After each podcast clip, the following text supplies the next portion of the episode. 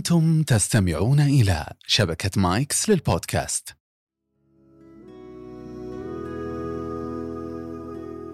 السلام عليكم. حياكم الله في بودكاست مهارات وفي الموسم السادس بعنوان مهارات وحلول. عندنا موضوع الذكاء الاصطناعي مهارة داخلة وبقوة. هل هي فعلا مشكلة أنها بتأخذ وظائف الناس ولا أنها بالعكس حل جميل تقني؟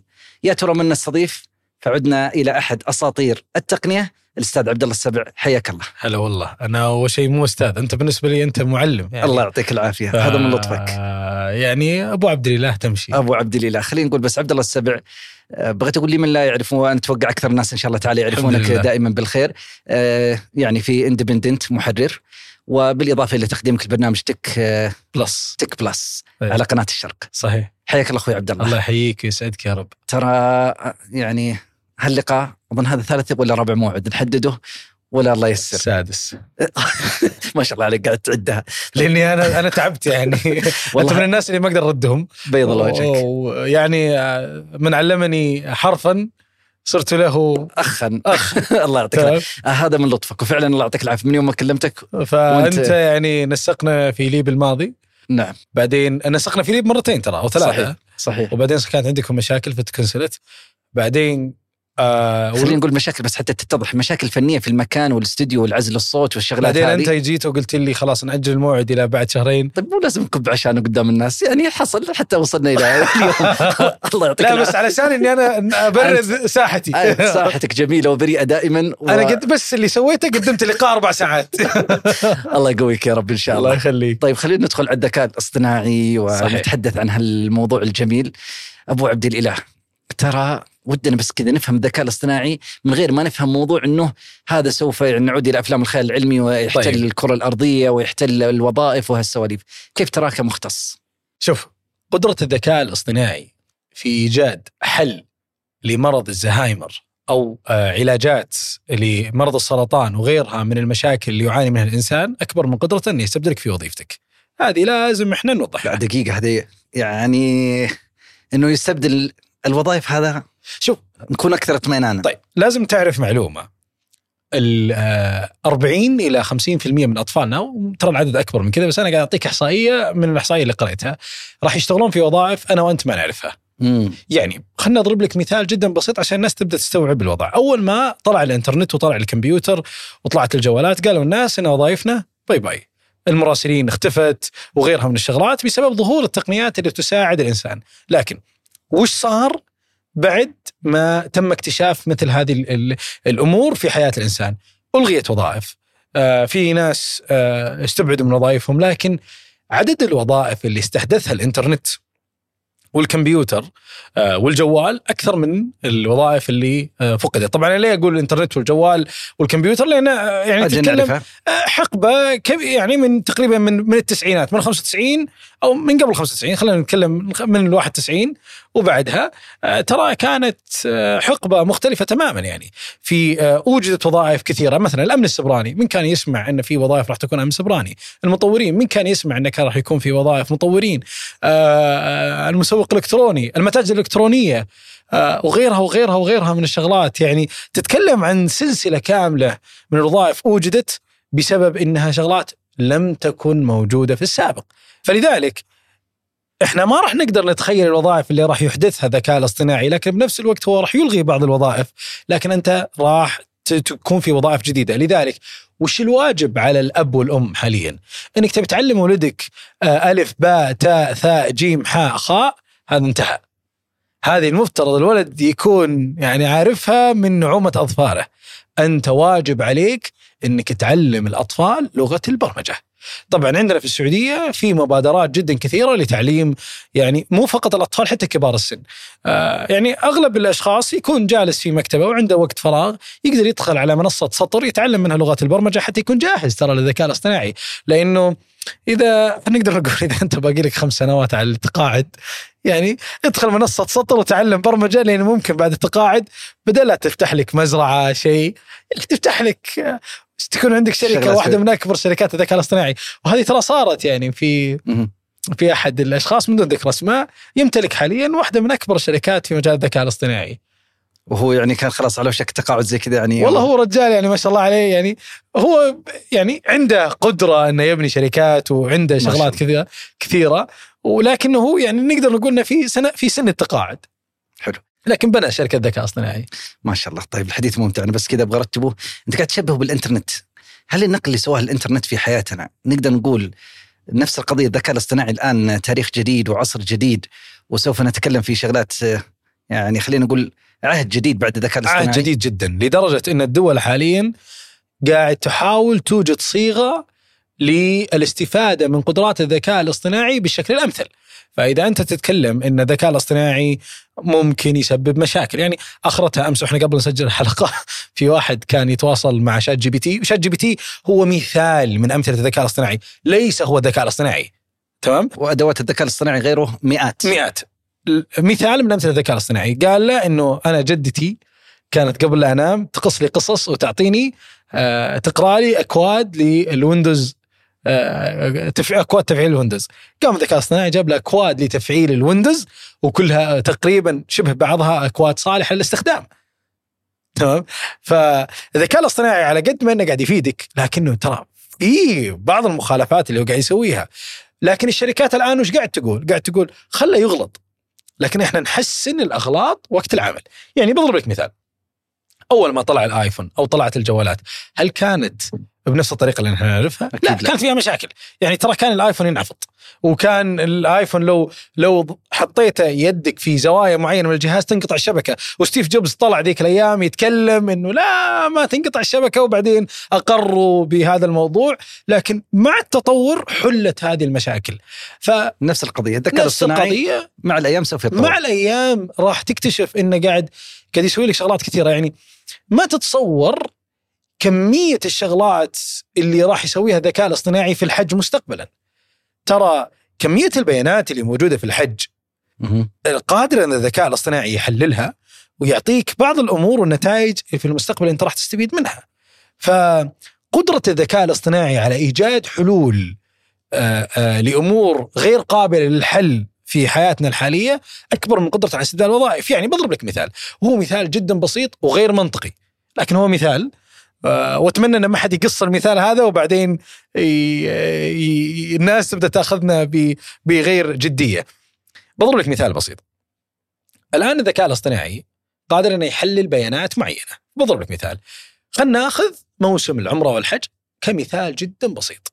حلو الآن أنت الناس تجي تحجز تذاكر طيران، تحجز آه، آه، بعدها آه، آه، فنادق، آه، بقى تحجز بعدها أمور كثيرة مختلفة، فالذكاء الاصطناعي قادر يحلل عدد الناس اللي حجزوا تذاكر طيران في نفس اليوم وعدد الناس اللي مثلا آه، حاجزين فنادق وعلى اثرها يقرر لك قرارات معينة تساعدك في تنظيم دخول الناس إلى صحن المطاف وبعدها المسعى وبنفس الوقت المطار نفسه قادر إنه يحلل مثل هذه البيانات ويجهز سيارات الأجرة فأنت تطلع التفويج اللي بيصير إيه، التفاصيل. تطلع الشوارع كيف ما تكون زحمة فهو بيقول لك مثلا أهل جدة راح يطلعون مثلا من دواماتهم فأنت يسلكون المسافرين هذا الخط. صحيح إنه أطول لكنه أقصر راح يكون بسبب إنك ما تتعارض مع أهل جدة وأهل جدة ما يتعارضون بطريقة أو بأخرى. وممكن يقترح لك اقتراح إنك تنشئ خطوط جديدة يمكن يقترح لك اقتراح كذا معين اقتراحات معينة.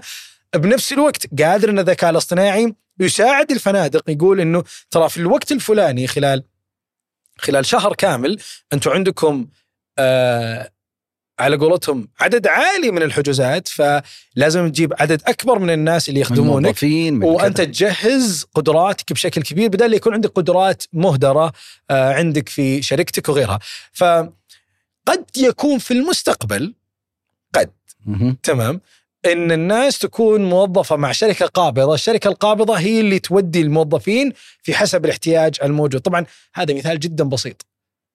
حلو حلو. هذا قاعد يسوونه بعض الأحيان اللي هي جمع البيانات ومحاولة تحليلها بس ليست بهذه السرعة اللي قاعد يسويها يعني الآن وليس بهذا الاتساع إيه، الكبير اللي إيه قاعد ممكن الان إحنا قاعد نتكلم ترى مثال جدا بسيط عن قدرات اللي راح يسويها الذكاء الاصطناعي في المستقبل، يعني الآن أنت عندك 2 مليون 3 مليون حاج سنويا 4 مليون حاج سنويا. كيف تفوجهم كيف تنقلهم من نقطة إلى نقطة. الآن أنت عندك خطط وقادر تسويها لكن الذكاء الاصطناعي قادر يحلل مثل هذه البيانات تفاصيل أكثر وتفيدك في الحج. آه، ويعطيك أمور كثيرة. هذا وش راح ياكل هذا وش كيف تسويه. هنا تحط لك مثلا آه، مكان معين ل- لخدمة الحجاج فراح يسوي نقلة نوعية في حياتنا. أنت بس ما زلت أكثر مره ابو عبد الله تقول حاجة الذكاء الاصطناعي أكبر من هذا أكبر. بس خليني أفهم إيش تعريفك للذكاء الاصطناعي عشان نكمل بقية ال... ما هو الذكاء الاصطناعي في وجهة نظرك؟ صعب إني أنا أعطيك تعريف كذا. ما ما نبغى تعريف علمي. بس خلينا نفهم يعني لأن إحنا نعرف التطبيقات البسيطة شوف. ChatGPT ولا غيره؟ الآن عندك بيانات موجودة أه، بضرب لك على مثال شات جي بي تي شات جي بي تي في بيانات مرمية في الإنترنت في كل مكان. نعم. الذكاء الاصطناعي أخذ البيانات هذه وحللها وبدأ آه، من خلال ChatGPT يسوي مصفوفة آه، أمور أو نقدر نقول الذكاء الصناعي التوليدي. قاعد مم. يولد لك محتوى من المحتوى اللي موجود المنثور في الإنترنت. لا يمكن أنت كبشر لا يمكن تمام أنت كبشر إنك تاخذ كل المعلومات اللي موجودة في الإنترنت وتحطها. لكن ChatGPT قادر يقتبس من هذه المعلومات ويقدم لك معلومة. هنا يجي دور الذكاء الاصطناعي التحليل وصناعة ال- ال- البيانات وصناعة المخرج النهائي لك لأن قدرة الذكاء الاصطناعي في تحليل البيانات وإصدارها لك أكبر من أي شيء آخر. طيب نجي للسيارات. الذكاء الاصطناعي في السيارات ترى- ترى موضوع أبعد. تدري في دخول الذكاء الاصطناعي للسيارات قد نودع إشارات المرور، إشارات المرور قد تكون من الماضي. لا اشرح هذه هذه حلوة. إي والله ترى بالذات في الرياض عندنا زحمة يعني غير طبيعية. الزحام سيكون من الماضي بدخول الذكاء الاصطناعي في السيارات. الشباب خذوا هذه كذا حطوها إعلان. آه. طيب وش الشيء اللي إحنا كنا نعتمد عليه ونسيناه في السنوات الماضية؟ أمور كثيرة، صحيح. طبيعة الحياة. طبيعة الحياة متغيرة. يعني آه.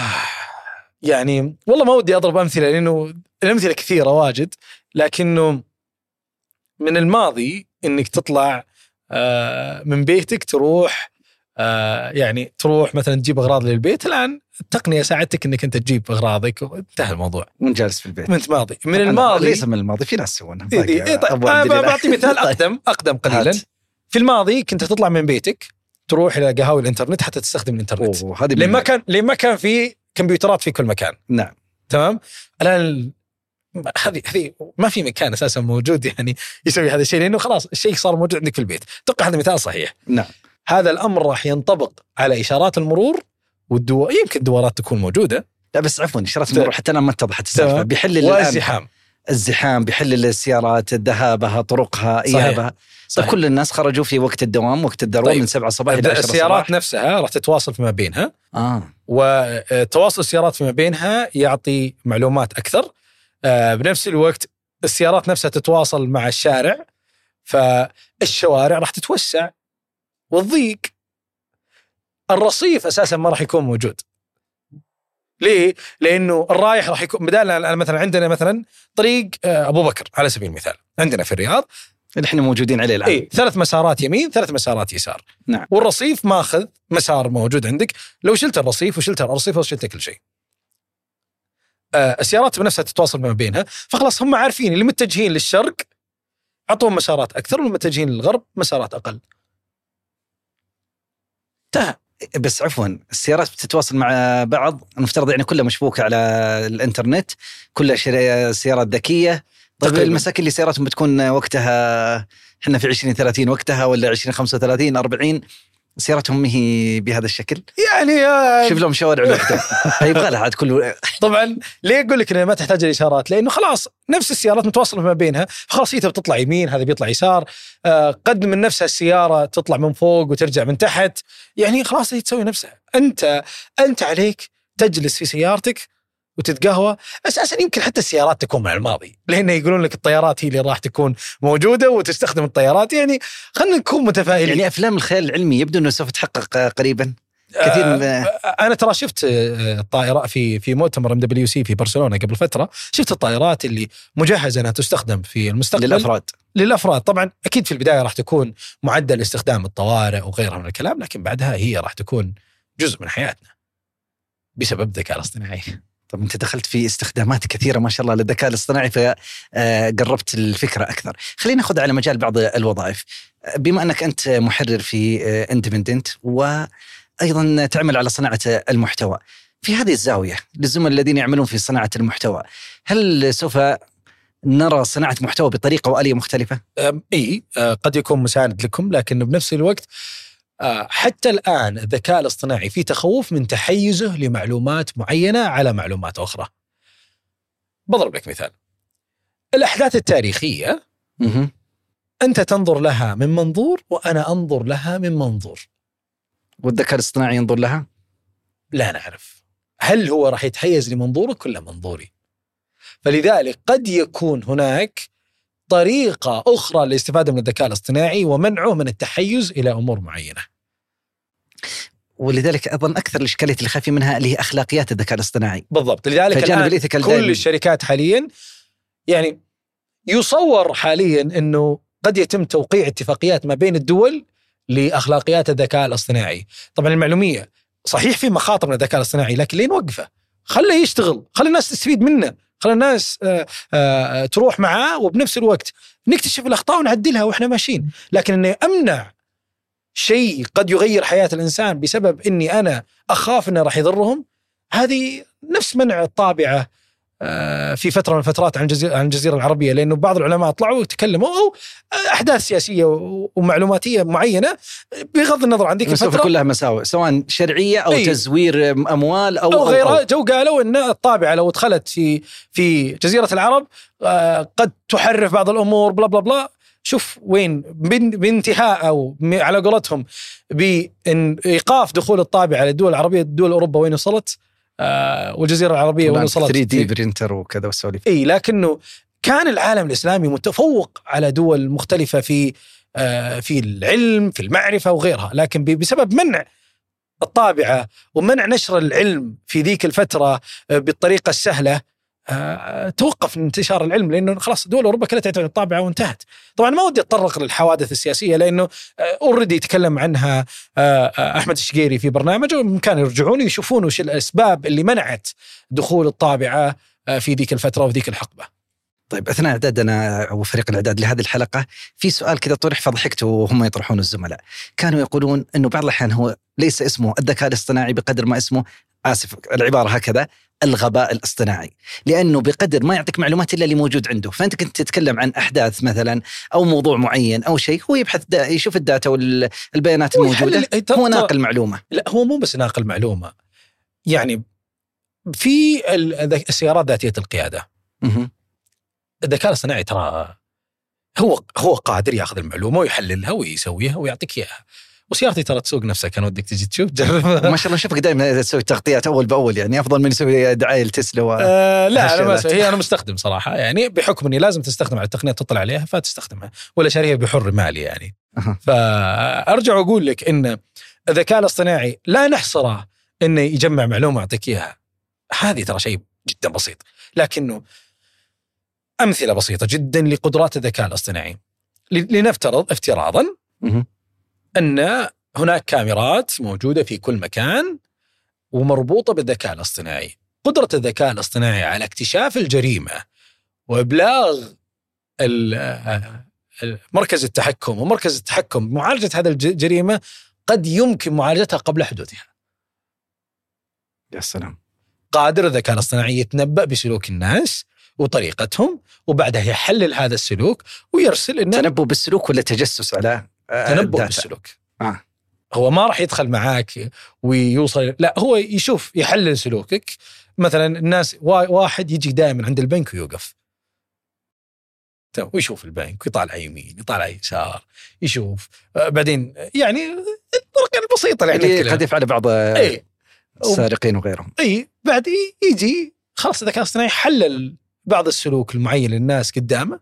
وأعطى أمر إنه ترى قد يكون هناك عملية معينة.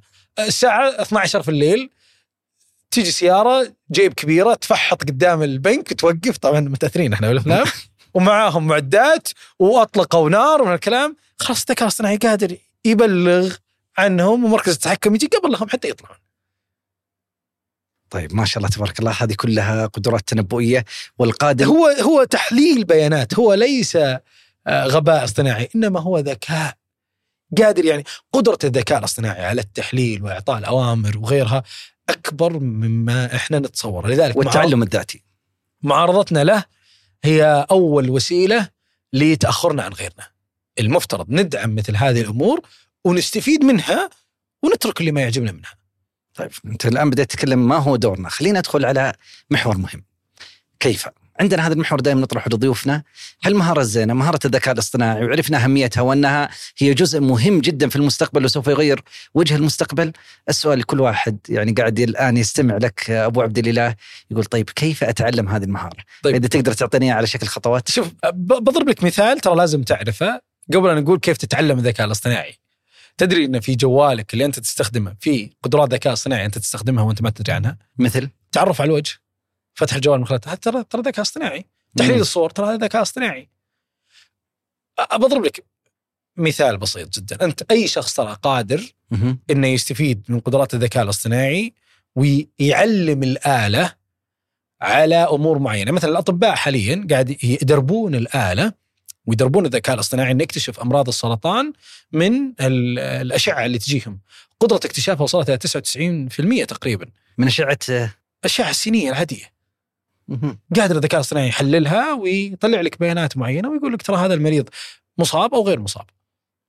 فالذكاء الاصطناعي المصادر اللي تتكلم عنه والدورات اللي موجودة عنه صراحة جدا كثيرة. ومجال لا زال في بدايته. أنت كشخص يعني لازم تكون تتعلم مهارات معينة حتى تكون قادر إنك تبدأ تشتغل عليه، ما ودي أحصرها في مجال معين لأن آه، المجال هذا كل شيء يتطور بشكل سريع. جدا. تمام؟ فلذلك ليه أقول لك ترى هذه الطريقة هي اللي توجهك؟ لا. في طرق كثيرة إنك تتعلمها طرق كثيرة إنك طيب إذا هي التعلم. وخلينا نقول هل فيه آه، مواقع معينة فيها دورات فيديوهات إثرائية في اليوتيوب أنا أذكر إن أكاديمية طويق عندهم شغلات زي. كذا عندنا في السعودية. أذكر إن بما أننا إحنا معك أذكر إني أنا سويت بودكاست مع سدايا مهم. آه، وكان أغلبه يتكلم عن الذكاء الاصطناعي. أنصح الناس أنها ترجع تتكلم اسمه حتى أيضا يعودون له لقاءات سدايا. ممتاز. في يعني الناس اللي تبغى تفهم وش الذكاء الاصطناعي وكيف راح يغير حياتنا يرجع إلى لقاءات سدايا. راح يلقى معلومات كم معلوم كمية معلومات مو طبيعية. طيب آه، جميل. على مستوى النشء كثير من الآباء الأمهات ودهم يعلمون الأطفال ذول الصغار مع أنهم هذول جيل التقنية ما ما عليهم خوف هل في شغلات معينة طبعا إحنا؟ قريبين من الإجازة فلذلك أنصحهم إنهم يدخلون على منصة سطر وأكاديمية طويق يدخلون عليها في برامج متع... مساعدة لهم إنهم يعلمون أطفالهم كيف يتعاملون مع آه، البرمجة، كيف يتعلمون البرمجة، ترى يعني حتى أكاديمية طويق ترى عندها آه، حصص حضورية للأطفال يعلمونهم. المبادئ هذه. ف الآن انتقلت مسؤوليتك كأب إنك تعلم طفلك من الألف والباء والتاء وال A وال B وال C إلى ال- لغات البرمجة المختلفة. لكل زمان أمية معينة. كانت زمان الحروف والقراءة ثم بعد ذلك اللغة الإنجليزية. التقنية واللغة الإنجليزية. الآن طيب بعطيك الذكاء ترى. بعطيك مثال. آه، الناس الغير ناطقين باللغة الإنجليزية ترى دخول الذكاء الاصطناعي ترى راح يسهل عليهم حياتهم بشتى الطرق. يعني بضرب لك مثال. برامج الاجتماعات حاليا الأونلاين الآن صارت تدعم الترجمة. يعني عادي الترجمة الصوتية. عادي أذكر. وليس الكتابة ال subtitle أو ال... عادي أذكر البرامج عادي ما عندكم مشكلة. اي ما عندنا مثلا مشكلة. Zoom برنامج Zoom حاليا باستخدام الذكاء الاصطناعي حاليا أنت تستخدم أنت تتحدث اللغة الإنجليزية وأنا اتحدث اللغة العربية مباشرة زوم يسمع كلامك ويترجم لي كلامك للغة العربية وأنا أش- أقدر أتواصل معك. مكتوب قدامي؟ مكتوب قدامك. يا سلام. هذه نماذج موجودة. صحيح هنا بدأ بداية ضعيفة باللغة العربية لكن قاعد يتحسن. ما شاء الله. فيعني قاعد يسهل حياتنا يا جماعة. الحياة أجمل إن شاء الله. طيب خلينا نقول التقنية بصفة عامة قاعد تسهل حياتنا. مم. كان حديث قبل ما نبدأ التسجيل عن نظارة أبل. فودي أسمع منك أكثر وأكثر آه، عنها. خلي أيضا آه، يسمعون الناس بعض الأحاديث الجميلة عنها. آه نظارة أبل قبل لا نبدأ كان أحد المصورين اللي معنا الحين يقول إنه يستخدمه وهو يسوق. ليه إيش ناوي أنت عليه؟ إيش ناوي؟ ترى المعلومية هي شاشة داغ يعني ترى في كاميرات تعرض لك يعني أنت ما تقدر تشوف من النظارة نفسها نعم. لا هي في شاشة قدامك تنقل لك الكاميرات يعني, تحجب عليك الرؤية ما تقدر تمشي على رجولك ما بالك يعني إنك لا تقدر السيارة. تمشي برجولك لأن الكاميرات تصور لك بس هو الرجال يبي يبي يشوف فيلم على اليمين ويسوق بنفس الوقت يعني يعني ما إحنا نقول لكم لا تستخدم جوالك وانت تسوق. تمام؟ الان انت بتلبس نظارة وتسوق يعني مشكلة والله العظيم يعني. والله اليوم كبيت العشاء هذه المرة الثانية. طيب مساكين قاعد يسألك عن هالمعلومات. طيب الحمد لله إنه من غير ذكر أسماء. آه. طيب آه، أخوي عبد الله أعطينا أكثر لأن في طيب. معلومات ترى ما زالت غامضة. هي مفترض إنها تطرح نظارة بداية السنة القادمة. ابل راح تنزل آه، بداية السنة القادمة. فكرتها بشكل بسيط. خلينا نقدر نقول إنها دمج ما بين العالم الافتراضي والعالم الواقعي. الآن يقولون لك الأجهزة الملبوسة هي التي راح تكون المستقبل. الساعة النظارة وغيرها. خاتم. آه، ممكن. ما ضبط حتى الآن. إيه، ما ضبط لكن ممكن. تمام. لذلك الكمبيوترات ستصبح من الماضي. تمام. أنا والله قد أنا قد أقتل شغلات واجد في حياتنا بس والله هذا هي ال- الواقع. الكمبيوترات ستصبح من الماضي ليه؟ لأن نظارتك اللي أنت لابسها هي راح تكون كمبيوترك. طيب طبعا مو بغض النظر النظارة الكبرى الآن لكن في المستقبل ممكن النظاره تكون بنفس الطريقة اللي أنا لابسها حاليا. نفس ما نزل الجوال أول مرة. ترى الجوال نزل الكبرى إي باحجام كانت كبيرة وبالكاد. بالكاد يعني إنك تستفيد منه. بعدها بدأ يتطور بدأ يتطور خلال 30 سنة بدأ يوصل إلى إلى انه يكون قابل للطي. تمام؟ أنا ما ودي أحط مثال لكن الجوالات صارت قابلة للطي وصارت صغيرة جدا. صحيح. فهذا يعني إنه النظارات في المستقبل صحيح إنها قاعد تبدأ بداية بسيطة حاليا لكن راح تتطور إلى درجة إنها تستبدل أمور كثيرة عندك في البيت. طيب خلينا نتكلم نظاره Apple المتوقع فيها إنه يقدر الواحد من خلالها؟ ما هي أبرز ميزاتها؟ أول شيء يشتغل. يؤدي أعماله اليومية بشكل كامل. ولابسها طول اليوم. يلبسها طول اليوم عادي ما عندك مشكلة. تسوي أعمالك تستبدل الكمبيوتر حرفيا تكتب مقالاتك طيب وين. أقدر أكتب وين؟ معلش الناس تقليدين ها؟ آه بال آه بال- تشبكها يعني wireless لا مع لا لا, لا, keyboard لا ما ما من keyboard خلاص هي تعرف ما يحتاج. لا معلش خذني واحدة واحدة. في الهواء كذا اقعد أضغط يعني إيه، شغال إيه، هذه هذه هذه الآن نظارة مايكروسوفت اللي موجودة بالهواء تضغط وخلاص هي تمشي معك. فيعني موضوع إنك معك keyboard وما أدري إيش. آه، ترى يعني هذه إيش. خلاني أسأل هالسؤال. طيب ترى من الماضي راح يصير. طيب إذا هذه واحدة إنه خلاص كامل يومك استخدامك. طبعا آه. مو كامل يومك في البداية. في البداية بحكم إنها لا زالت ترى في البداية آه، قد يكون استخدامها ترى للشركات. الشركات يعني مثلا الأطباء على سبيل المثال قادرين يستخدمون النظارات بشكل كبير. تخيل أنت أنت كطبيب ناوي إنك تسوي عملية القراءات الحيوية للمريض تطلع لك مباشرة قدامك. مم. وبعدين تحليلاته يسارك. يمين تقدر تشوف أمور كثيرة. آه، آه، نسبة الدم في في الجسم. آه، لا تروح من هنا ترى. لو لو لمست هذا العرق راح يسبب لك مشكلة كذا لأن عند المريض يعني راح تغير حياة ال- الأطباء. قادر إنك تستخدم يعني مثلا الآن المهندسين يبون يتعلمون على سبيل المثال على إصلاح طائرة معينة، هل لازم أجيب الطائرة وأفككها؟ لا أجيب النظارات ألبسهم النظارة سيميليشن ويلا صلح الطيارة. يقدرون المهندسين يصلحون الطيارة افتراضيا. واختصر وقتي وأعلم من أكبر عدد ممكن من الناس وأمور كثيرة. يعني دحين أبو عبد الله الناس مشغولة طول الوقت بالجوالات رايحة جاية. راح تكون الأيام مشغول القادمة بالنظاره آه بالنظارات. طبعا بداية النظارات راح تكون بسيطة جدا لكن مع الوقت راح تبدأ تتطور واسعارها. اظن غالية الآن. إي لكن هل. Apple قالت Vision Pro قد نشوف في المستقبل Vision Lite قد وهو أمر وارد ترى. طيب آه، يعطيك العافية. أنا خليني آخذ أيضا جزئية كنت أتكلم معك أيضا فيها قبل بداية الحلقة. أبو عبد الله عرفته أكثر آه، من خلال آه، إحدى الدورات التدريبية وغيرها. أبو عبد الله عنده ميزة المعلومات الطويلة والكبيرة يجيد اختصارها في وقت قصير وبتركيز في المعلومة ما شاء الله وقت قصير ولكن في غزارة معلومات عالية مثل ما حصل في هذه الحلقة. هذه المهارة كيف يقدر أي واحد يستمع لنا الآن يتعلمها منك بما انك قاعد تمارسها في حياتك. القراءة يجب أن تقرأ وبعدين مع القراءة تحدد وش المعلومات المهمة اللي المفترض الإنسان إنه يعرفها. حلو. بعدها هذه المعلومات تبدأ تختزلها بطريقة معينة من الكلمات على أساس توصل بالنهاية للمستخدم. يعني بضرب لك مثال. مو كل الناس يهمه يعرف البرمجة وين رايحة وكيف تسوي لا. عطني الأساسيات. فلذلك مجرد إنك ما تقرأ موضوع معين وتحدد الأساسيات اللي موجودة فيه وبعدها تبدأ تقدمها للناس وتكتشف كيف الناس يحبون يأخذون هذه المعلومة قادر إنك تطور نفسك بكل مرة. ترى يعني أنا من 2009 أصنع محتوى فكنت أصنع ترى فيديوهات مدتها 26 دقيقة 27 دقيقة بعدين بديت أختزل أختزل أختزل أختزل لما وصلت إلى ثواني معدودة. والسر في بعض الثواني المعدودة اللي أفتح الواتساب ألقاه في عشر جروبات كلهم مرسلين كلام عبد الله السبع ما شاء الله تبارك الله. كيف بعض المقاطع أنت كذا تصورها وتتنبا بأنها تضرب؟ والله ما تتنبه هي توفيق من الله سبحانه وتعالى لكنه نشر المعلومة في وقتها المحدد في الزمان اللي يحتاجونه فيه الناس هذا اللي يحقق انتشار يعني قبل يومين إحنا تكلمنا عن تكلمت عن منصة سطر وأكاديمية تطويق وحققت انتشار جدا مهول يعني الناس تحتاج وتبحث عن مثل هذا لأن خلاص داخل الإجازة الصيفية لكن تكلم فيها. بعدين؟ تكلم فيها بعد نهاية الإجازة الصيفية وبداية الدراسة. أو واحد الساعة 10 الصباح في رمضان يتكلم عن مكونات طبخة. ما من بيطالعك مين بيطالعك يا أخي؟ مو بوقت. إذا اختيار الوقت المناسب ملامسة احتياجات الناس. صحيح. الاختصار وهذه ميزة ما شاء الله تبارك الله حاضر عندك. صحيح. وغزارة المعلومات زي ما ذكرت في القراءة. صحيح. لازم تكون مطلع وقارئ. آه وليس آه ليس بالضرورة أن تطلع على معلومة معينة فقط.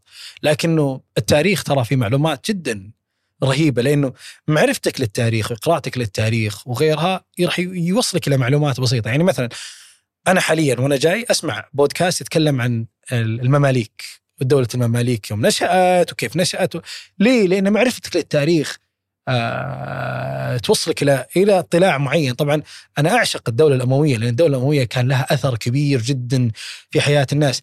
يقال وأنا جلست مع أحد المستثمرين وأعطاني كتاب صراحة يقول لك إن أغلب المستثمرين العالميين حاليا أخذوا منهج الدولة الأموية في التجارة في الاستثمارات الحالية. طبعا هو حسب كلامه آه وأعطاني الكتاب صراحة لكنه لم أجد متسع من الوقت لقراءته لكنه أنا يعني حاب إني أقرأ هذا الكتاب وأتعلم منه. طيب في ختام هالحلقة من البودكاست نبغى كذا تقول لنا عن مهارة الذكاء الاصطناعي في المستقبل كيف تتخيلها؟ يعني ودي إنك تسمع هذا المقطع تخيل إنك تسمعه بعد خمس سنوات، ماذا سوف تقول للناس؟ إنجاز المستحيل والغير ممكن أن يكون ممكن بسبب الذكاء الاصطناعي. يعني مثال لحياتنا اليومية. في السابق إذا أنت في ديرة وأنا في ديرة من الصعب أني أشوفك. لكن بسبب التقنية صار بإمكانك أنك تسوي مكالمات فيديو مع أي شخص حول العالم. وبكل هذا مكان مستحيل؟ جدا. هذا الآن صار ممكن. فالمستحيل والغير ممكن في حياتنا حاليا قد يكون ممكن بعد أمر الله بعد أمر الله سبحانه وتعالى ومساعده الإنسان ومساعده الذكاء الاصطناعي للإنسان. يعطيك ألف عافية أبو عبد الاله امتعتنا بكثير من المواضيع والأمثلة وقربت فكرة الذكاء الاصطناعي ومهارة الذكاء الاصطناعي لنا كثيرا. شكرا لك الله ونلتقيك على خير حياك الله يعطيك العافية.